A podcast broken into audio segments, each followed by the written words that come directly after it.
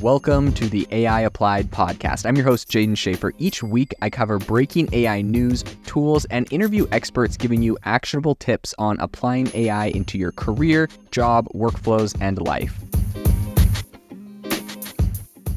Make sure that you go to AIbox.ai, link in the show notes to join the waitlist for our new AI platform. We're going to be launching an incredible platform that allows you to build anything you want with workflows um, in AI. So you're able to chain together ChatGPT and image generators and audio generators to make really powerful apps for your organization, or you can host them on our marketplace and actually generate royalties from them. So make sure to go to AIbox.ai and join the waitlist in addition, if you like the podcast, if you could do me a massive favor and please leave us a review on Apple or Spotify or wherever you listen to your podcast. This helps me be able to get better guests on here as they check the reviews to see how you guys are liking it. So if you could please do that, I would really, really appreciate it. Google over the weekend made an adjustment to their privacy policy and how they're using content on the web and scraping it for their AI models. And a lot of people are getting worried about it. So today on the podcast, we're going to talk about this controversy as well as other things that Google is currently saying about AI and about the implications they see in AI.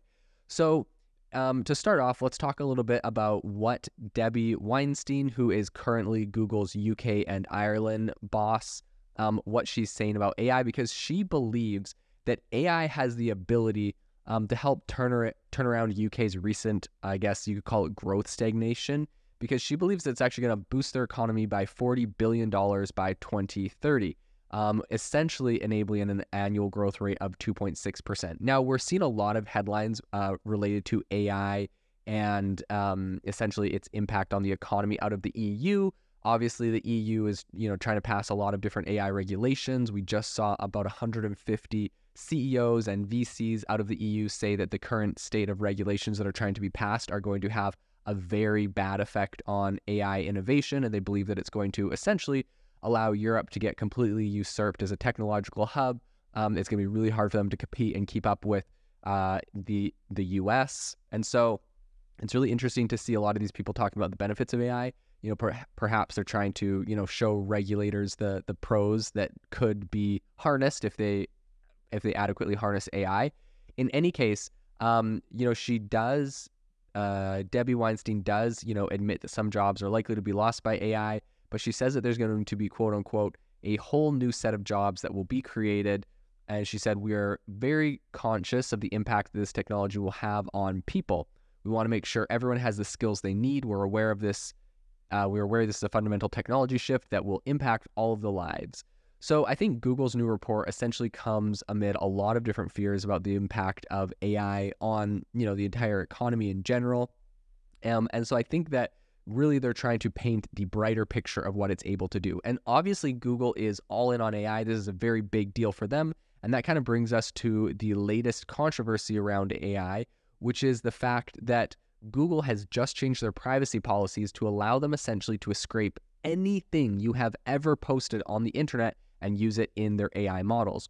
So this comes um, essentially people are able to kind of track this because Google has something where they'll keep track. They have an archive page of their previous policies, and when they make a new one, you're able to go and look at the, and they'll highlight what what they've essentially added. So previously, um, their policy just said that Google was able to use you know public data to help train their language models um, to build uh, essentially Google Translate. That's what they were saying they were using it for, and now they have updated this to say that they're they said we may collect information that's publicly available online or from other public sources to help train Google's AI models and build products and features like Google Translate. Then they also added Bard and Google Cloud AI capabilities. Or if your business's information appears on a website, we may index and display it on Google services. Okay, so that next part wasn't that important. What's really important that a lot of people are talking about is the fact that Google um, essentially has updated the privacy policy explicitly saying that they are going to reserve the right to scrape just about everything you post online to build their AI tools. So if Google can read your words, you can pretty much assume that they belong to the company now. And you can expect that they're embedding these somewhere into one of their chatbots or one of their other AI tools.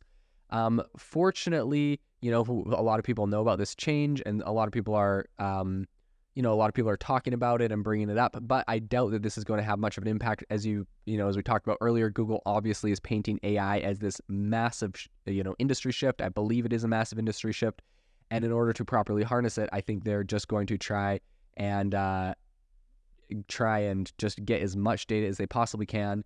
You know, previously Google said that the data was going to be used just for language models um, rather than AI models but now they have you know changed that and they've added bard and google cloud and a lot of other things into that. So i think this is actually kind of unusual. This is not very common for a privacy policy.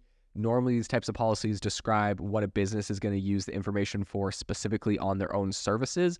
But right now it seems like google is you know saying they reserve the right to harvest uh, essentially your data posted anywhere on the internet. Um, and you know i think this is not not very normal. A lot of this is going to have to get litigated in in court for copyright reasons. Now, this isn't very far off from what OpenAI did, but it's very interesting to see uh, Google making this shift and you know almost asserting their ownership of anyone's data that's ever been posted online.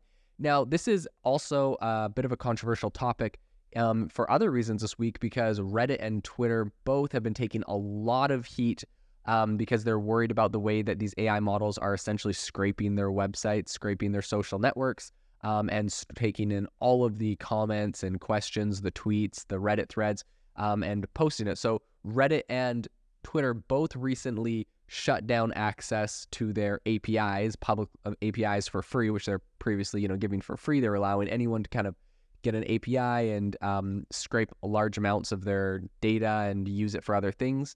Um, and consequently, a lot of third party software and apps that were built on these APIs are completely broken now, um, having to shut down. So a lot of people, are, especially the people working on those third party apps, are noticeably upset. A lot of people over at Reddit are very upset about this.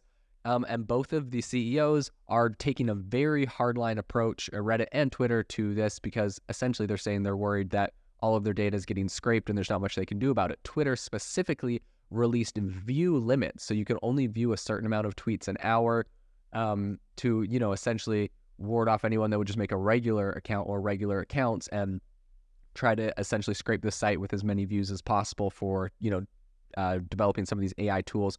I'll be interested to see um, you know what Google's approach to that is if they just kind of stand back from Reddit and Twitter and other you know places that are you know being very vocal about not wanting to be scraped or if they try to get sneaky. It's kind of interesting because I feel like uh, my assumption is that a lot of these companies would, you know, take a step back and say, "Hey, look, obviously they don't want to us to scrape them. We don't want to get sued. We're going to step back." But it looks like everyone is in such a mad rush for this data right now um, that they're people are just scraping everything they can possibly get their hands on. And so I think it's going to be really interesting to see if Google takes that approach or if they're stepping back a little bit more from, you know, sites like Reddit and Twitter now, that being said, this is something, you know, Facebook is not grappling with as much because from the very beginning, Facebook has shut down APIs to pretty much all their data. They say they told Google from the very beginning, do not scrape or do not crawl our website. We want everything to be exclusively on our website.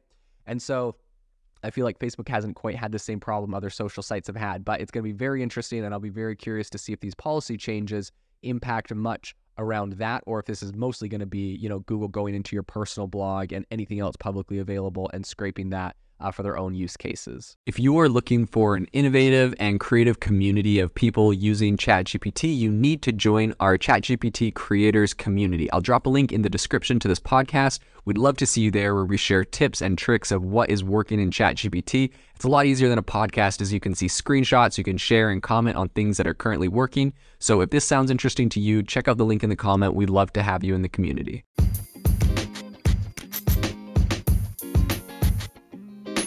Thank you for tuning in to the AI Applied podcast. Make sure to rate this wherever you listen to your podcasts and have a fantastic rest of your day.